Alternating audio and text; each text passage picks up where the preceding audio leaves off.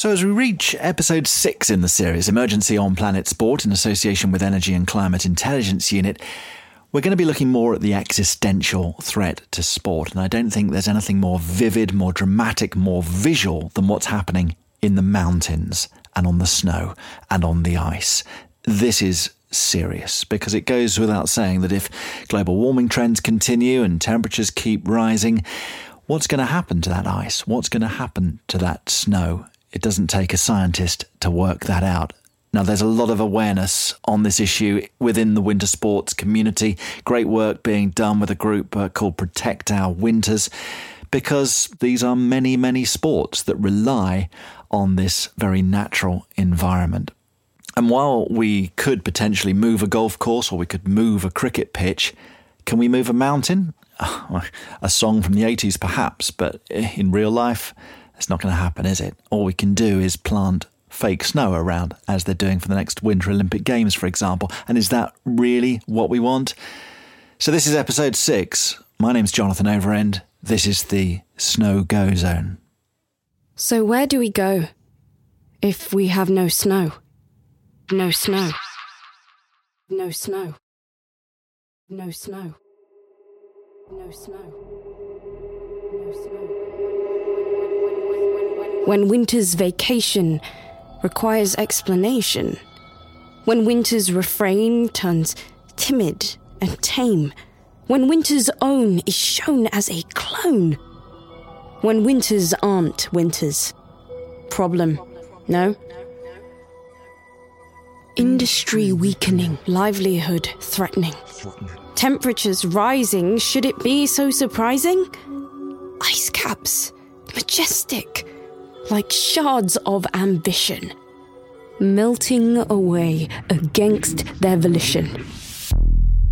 The ice caps are melting. Can it be any clearer? Winter Olympics get nearer and nearer to fake snow. To fake snow. Right.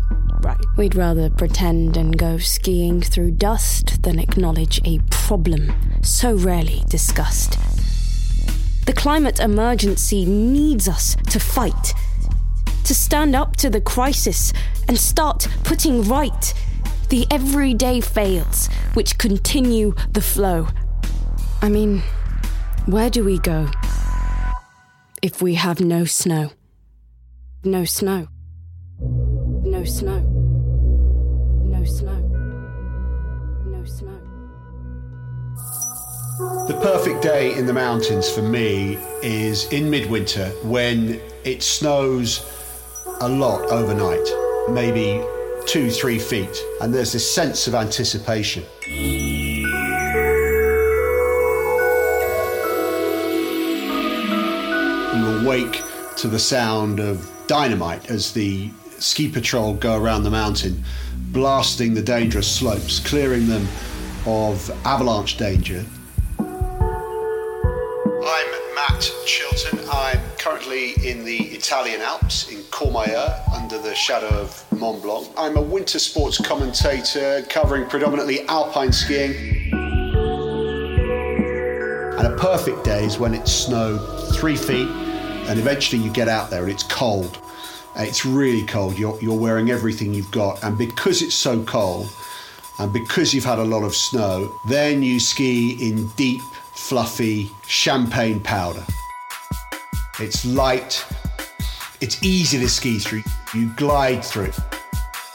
Sometimes you get what's called face shots, so you can be skiing powder and a lump of snow will come up and hit you in the face as you're going through it. You can almost get lost. There'll be tales afterwards in the bars of how, I needed a snorkel, it was so deep, and we found untracked snow. Those are the days we dream of. Those are the days that are more difficult to find. Back in the Alps in the 80s, it was regularly minus 20 for long stretches at a time, particularly in December, January and February, the cold months, the winter months. In the last 10 years, the cold spells I've encountered on the mountains have been really few and far between. I was here in the Alps and I skied in Courmayeur in November, December, January, February and March last year. I would have skied in April, but the season was curtailed because of the coronavirus. So I just skied in November, December, January, February and March, and I didn't put a hat on more than 3 or 4 times.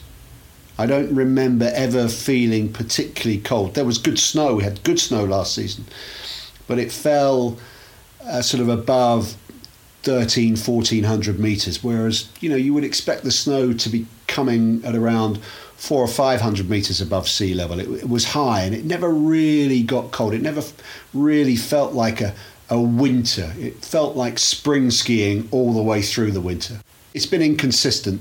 There have been seasons when we've arrived in the Alps in November and the snow has been deep on the ground, waist deep on the ground, and the season is ready to start.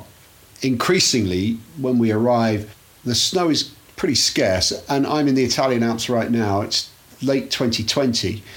I've been out walking today in shorts and t-shirt. It's mid-November 2020. I'm at 1,300 meters. It's not right. It doesn't feel right. It doesn't feel as it should be. And all the locals that I talk to say, it was never like this. Back in the 40s, the 50s, the 60s, and most of the 70s as well, there was always snow in October and November. The season was always, not always, but 90% of the time, the season would start on time with ample snow ready to go when the lifts started turning at the end of November or in early December. Matt's mates in the mountains have stories passed down through generations. And one phrase keeps coming back. White gold, white gold, white gold, white gold, white gold, white gold. Snow in this region is often referred to by the locals as the white gold, because it turned these people who were desperately poor 100, 150 years ago into very, very wealthy people. White gold, white gold. I'm Henry Schneewind. In Val d'Isère, France. I've been living here for the better part of 30 plus years. Time goes by fast. White gold, to give you an idea, going back maybe 75 years ago or so, you had a couple that were born behind the ass of a cow. That's how poor they were. Within one generation, the parents turned that building that was full of cows and manure that they all lived pretty much together in, they turned it into a hotel and started making a bit of money. That's what the first parents did. Then their children built a bigger hotel in the same place. And then fast forward to, let's say, 2000, the late 90s, that land was worth millions, and they were making at least hundreds of thousands off of their hotel, and they would have built a restaurant, and they might have a ski shop as well, and the family all of a sudden is worth millions and millions. That's when the white gold was shining. Now it's becoming tarnished in a lot of lower altitude resorts. The white gold is still shining bright up in the higher resorts like the one I live in here in Val d'Isère, but on the not so far horizon, we're very concerned about the future.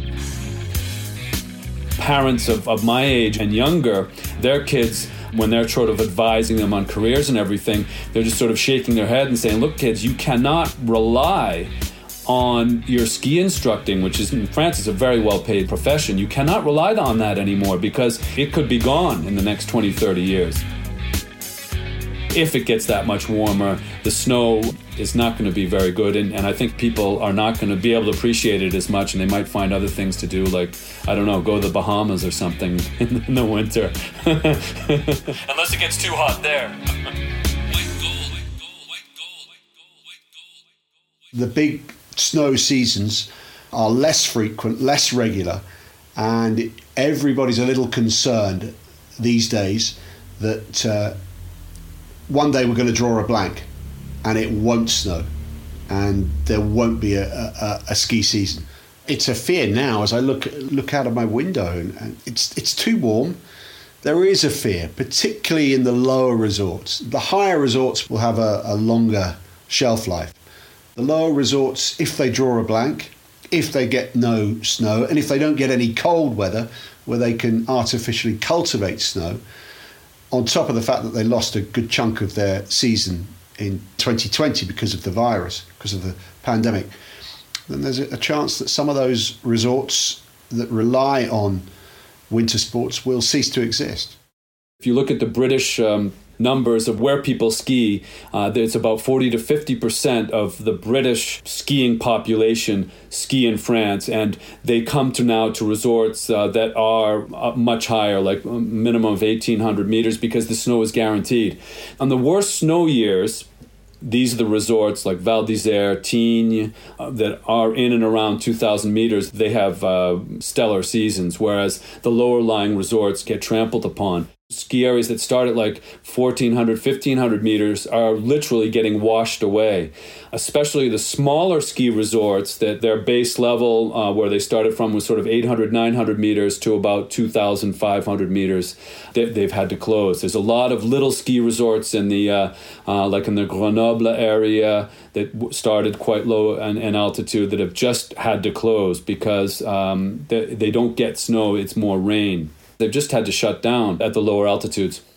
It's tragic. It makes me very sad. It makes me want to cry. My life and my career has been made around winter sports. Of all the sports that I play, the one I do best is skiing. It's the one that gives me the biggest thrill. I've had some of my best family times on the snow with my wife and my children. It makes me very sad. I hope I'm wrong. I hope that, maybe if governments begin to act, that we can change things before the tipping point. I fear it may be too late. And I look around at the glaciers, which 20 years ago were 100 metres longer than they are now. And I look at the efforts the resorts are making, and some of them are covering their glaciers during the summer with protective material to stop them from shrinking, a massive undertaking. But they rely on the glaciers being there to provide winter sports where others can't, in the warmer months. Ice. Water frozen into a solid state. The next massive issue here. Oh, man. Deep into the icy mystery of the Alps, Henry Schneewind is your guide. In Chamonix, and I've been there quite a bit over the last sort of 30 plus years that I've been living in the northern French Alps. If you take the two biggest, I believe they're the two biggest glaciers in France, there is the Mer de Glace and the Argentière glaciers. And they both, in the last 30 years, have receded in length 800 meters. So almost, not far off a kilometer, they have receded up the valley. So that's like a visual that you can kind of see the huge impact of global warming and climate change. And you can also see, and many people who will be listening to this will have experienced going to the ice cave underneath the train station in Montenvers up from Chamonix to the Mer de Glace. So it's receded 800 meters from below. You go up to the Montenvers, stop on the train, you go down a cable car. 30 years ago, or 1988, all you had to do was walk down 3 steps to get to the glacier. Now, you have to walk down 600 steps because it has receded. In depth, it's gone down 100 meters. So if you can picture that, the two biggest glaciers, I use the Mer de Glace as an example, but the same thing as the Argentière glaciers, have receded up the valley close to a whole kilometer, and in depth in certain places, about 100 meters down. And that's just in the last sort of 30-odd years or so. I've gone to Chamonix quite a bit, and that is the most visual, shocking impact that I can give you. To most, that's no surprise. Meet Will. My name is Will Gadd, and I'm a pro athlete. My biggest achievement in ice climbing is definitely surviving. Ice climbing is that's a really cool sport. As an extreme ice mountaineer, this is Will's backyard, the glaciers. It's just magic. Love it, even after doing it for so many years. Ice climbing is this neat mix between sort of ballet and medieval weaponry. You know, you get to move really well when you're climbing. Well, you're just moving, and at the same time you're smashing things and using these claws on your feet and these maces in your hands to go up. And so I love that combination of delicacy and brutality in ice climbing. It's it just works for me. It's a real sport too. You know, as Hemingway said, there's like bullfighting, auto racing, and mountain climbing are the only real sports. The rest are games, meaning that the sport can win. And in ice climbing, that is part of it. It focuses your mind when there's a lot on the line. And whether that maybe you wouldn't let your dog go for a walk, you're out there climbing vertical ice. And I think I want to keep doing it for a while longer, but it's a high hazard sport. So surviving, number one, that's the goal. Keep living. You die, you lose. I think for me, ice climbing has always been magical. You know, you're climbing something that is inherently slippery and dangerous, and most of the time is an obstacle in life. But in ice climbing, you get to climb these blue streaks into the sky, and it's so unlikely, and it's just great. And just the experience of being out there and understanding the medium and how to move on it, how to stay safe on it. And it's unlike anything else I do in life, really. We first went to Kilimanjaro in 2014 and then again in early 2020, and the difference in only 6 years was absolutely astounding. Everything was half the size it used to be, or just gone. We camped in a place that used to be under probably 10 meters, 30 feet of ice. It was just, you know, where did all that go? So as an ice climber, I rely on there being ice, obviously. When you see your medium disappearing, it's rather shocking. You know, for most people, imagine if you walked downtown to your office one day and your whole office building was gone, and in fact downtown was gone. It would be a shock. And for me, that's what it's like. I walk out there, and where I do my sports, it's often literally gone. Say you're a football/soccer player, and you show up in your stadium and the stadium is gone. That's kind of what it is for me. And this is happening all over the world. It's not a problem just in Canada or Europe or South America or the Himalayas. It's everywhere. And because I've been visiting many of these places for so many years, I can see the change happening. And it's just very, very obvious. So people say, well, climate change is a theory. Well, that's bullshit. You know, I see it. It's happening in real time right in front of me. And I invite anybody who doesn't see that to look at the pictures and see what's happening. It's just very, very clear. Clear as ice for the climbers. Clear for the skiers and the snowboarders too. Impacts all around. So what are we doing about it? Solutions. We're all to blame, and likely me more so than other people. You know, I've spent a lot of my life flying 100,000 miles plus a year as a pro athlete. That's been my kind of mode of operating, is fly cool places, do cool things. And what I've come to realize is that this just isn't sustainable. So I have to come up with a different way to do my sport and look at the world. Yeah, I don't want to be part of the problem to the same degree any longer. We're all part of the problem. I just think I'm a lot bigger part of the problem. So I need to scale things back pretty quickly here, and have. I came off Kilimanjaro and started making lists on the plane home. What can I try to do? And one of them was eat less meat. I am not a vegan. I am not a, you know, this is not natural for me. You know, I live in a cold climate, et cetera, et cetera. So what, can I eat less meat? And the answer was, again, yes. And it's not that hard. So sort of we're roughly weekday vegetarians around here now. And you know, if I walk into somebody's house and they've served meat, I'm not going to say no. You know, I don't think I want to yell at people or tell them how to live, but I can certainly reduce my impact just by eating less meat. So that's one thing I've done. Another one is to drive a more fuel-efficient vehicle. That's important. So we have a much more fuel-efficient vehicle now, and I hope to go electric in relatively short order. What's exciting about this too is, like, you know, people think, well, you know, it's all bad. But, you know, my chainsaw broke the other day. This is a 2-stroke chainsaw. It died after 25 years of loyal service, and I had to get a new chainsaw. And I went into the store, and I'm looking at them all, and there's electric chainsaws, like battery-powered ones. And these batteries also run my electric drill and some other things, so I'm like, hey, this is cool.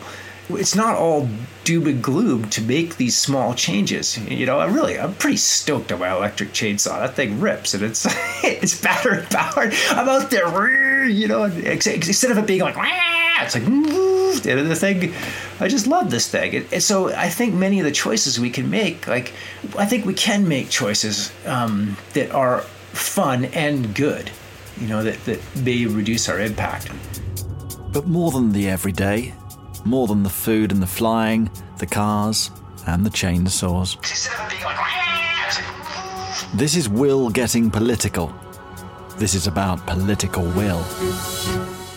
You know, all these things are great, but we have to, I think at a societal level, change how we operate. And to do that, we need to vote people in who will make changes and believe in this. So I think voting is probably the biggest thing and the biggest luxury and right that we do have and need to exercise. We do need to make personal changes, but if we don't make the big structural changes, then it isn't going to amount to very much, unfortunately. And I don't think that's depressing. I don't mean to sound depressing at all, because I don't think it is depressing. I think it's exciting. It's good. Let's get after it. So make the changes we can on a personal level, but we have to make them on a government, national level also. Climate change is super stressful because we're not taking action in kind of the level we need to. But what can I do and how can I adapt to what I look at as probably inevitable changes going forward? I am trying to raise my kids so they are good at adapting. We are already past the point where we're going to see, I think, some pretty radical changes. And we're going to have to adapt to those changes. And so I'm trying to raise my kids and run my own life. And COVID's kind of a dry run, oddly enough, for this. That's what it's about to me. Adapt. Change what you can and adapt to what you can. Adapting. The winter sports industry is certainly getting used to that. Let's talk about the next Winter Olympic Games. Winter Olympics in 2022 will be held in Beijing. Matt Chilton again. It doesn't have a history of winter sports. It doesn't have mountains with lifts. I mean, it has a few now because they've built them, and but it's mostly artificial snow that's used, which has its own environmental challenges and impacts. It should really, in the grand scheme of things, been awarded to Oslo, but there was a controversy which meant that there was a toss-up between Kazakhstan and China, and Beijing won the games. So it's difficult. A lot of guesswork goes into hosting a Winter Olympics because you need the weather to be awful to provide the playing surface for the outdoor events, and then you need the weather to kind of be quite nice for play to begin. So it's a difficult balancing act, difficult for the organisers, made all the more difficult by the change in the climate. No, it's funny. I flew to Beijing a couple of years ago. The ski runs they're developing for the Olympics stand out as these odd white stripes in this brown sea of, you know, a scrub. It's the weirdest place for a Winter Olympics, I think, I can imagine. But it is cold there, relatively speaking. You know, there's canals and lakes that freeze up, and there's a huge group of people that want to do these sort of middle-class pursuits like skiing. Best of luck to them. I think it's a great idea. I love the Olympics as it does bring people together, and I think that's great. But yeah, those stripes going down the hillside are really weird. So how does this China snow crisis compare with previous winter games that Matt's covered over the past 4 decades? Matt, to the podium, please.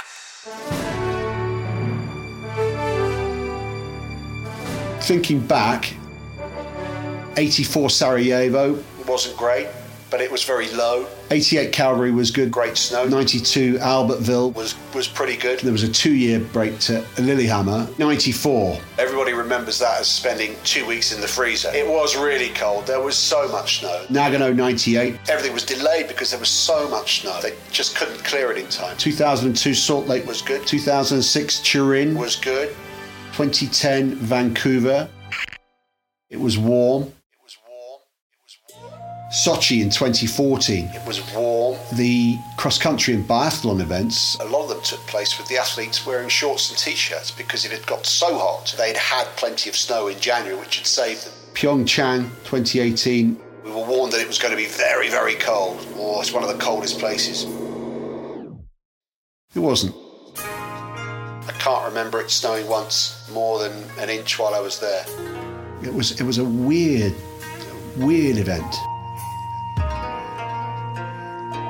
We see that so often. We get these cold spells, but they don't last very long. Suddenly it's hot again, and you're thinking it's too hot.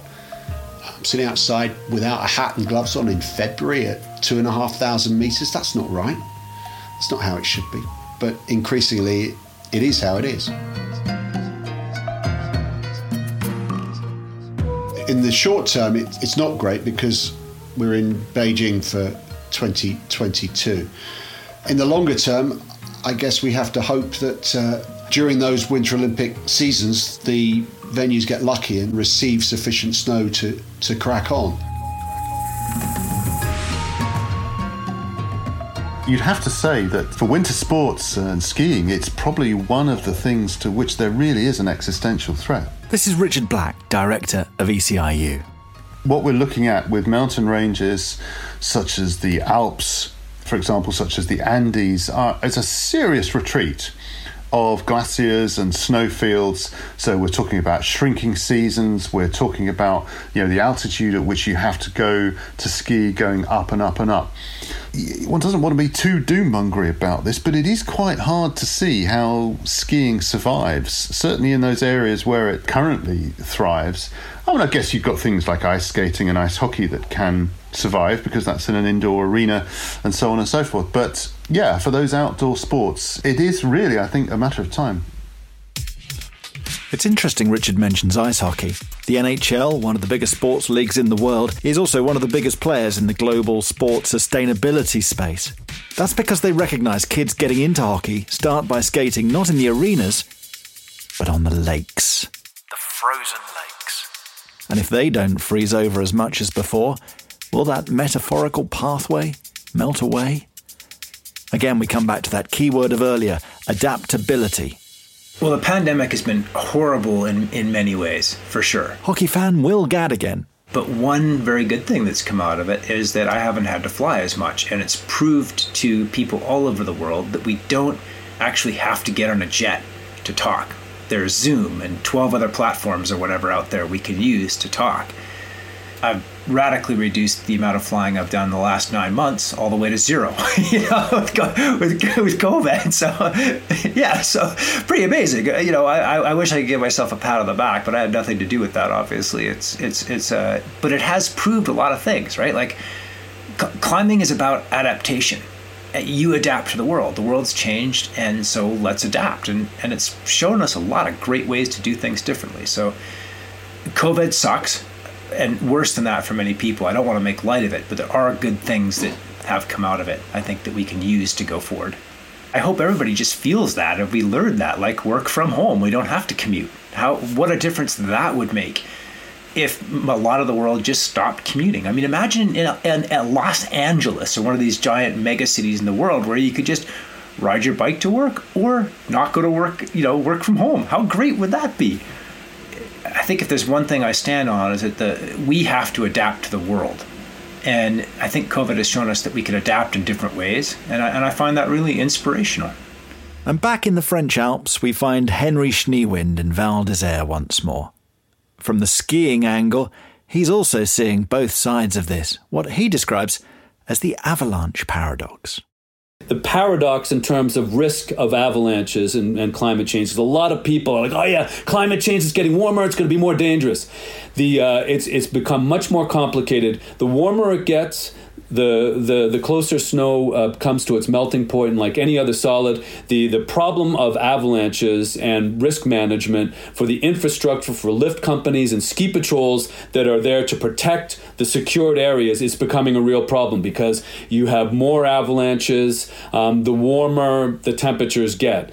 But, and so they're having to change the protocol for pylons. There's a phenomenon called glide cracks, these cracks that form in the snow. They're not crevasses, they form in the snow and they hang over the runs, and the ski patrol needs to protect these runs before they open them. And if they could come down at any time, which these sort of glide crack phenomena are, because of global warming, because of the warming temperatures, they're very unpredictable, this phenomena. And so it's a real nightmare for the ski patrols because at any time they could come down. However, The warming and freezing, which you get warming during the day, freezing at night, is actually for people who are ski touring and off-piste skiers, it reduces the danger. So spring skiing, even though there's springtime, there's more avalanches due to warming in the springtime, it's actually safer because it's more predictable. Warming during the day, freezing at night, much more predictable. Most avalanche accidents happen in December, January, and February, and in northish facing slopes.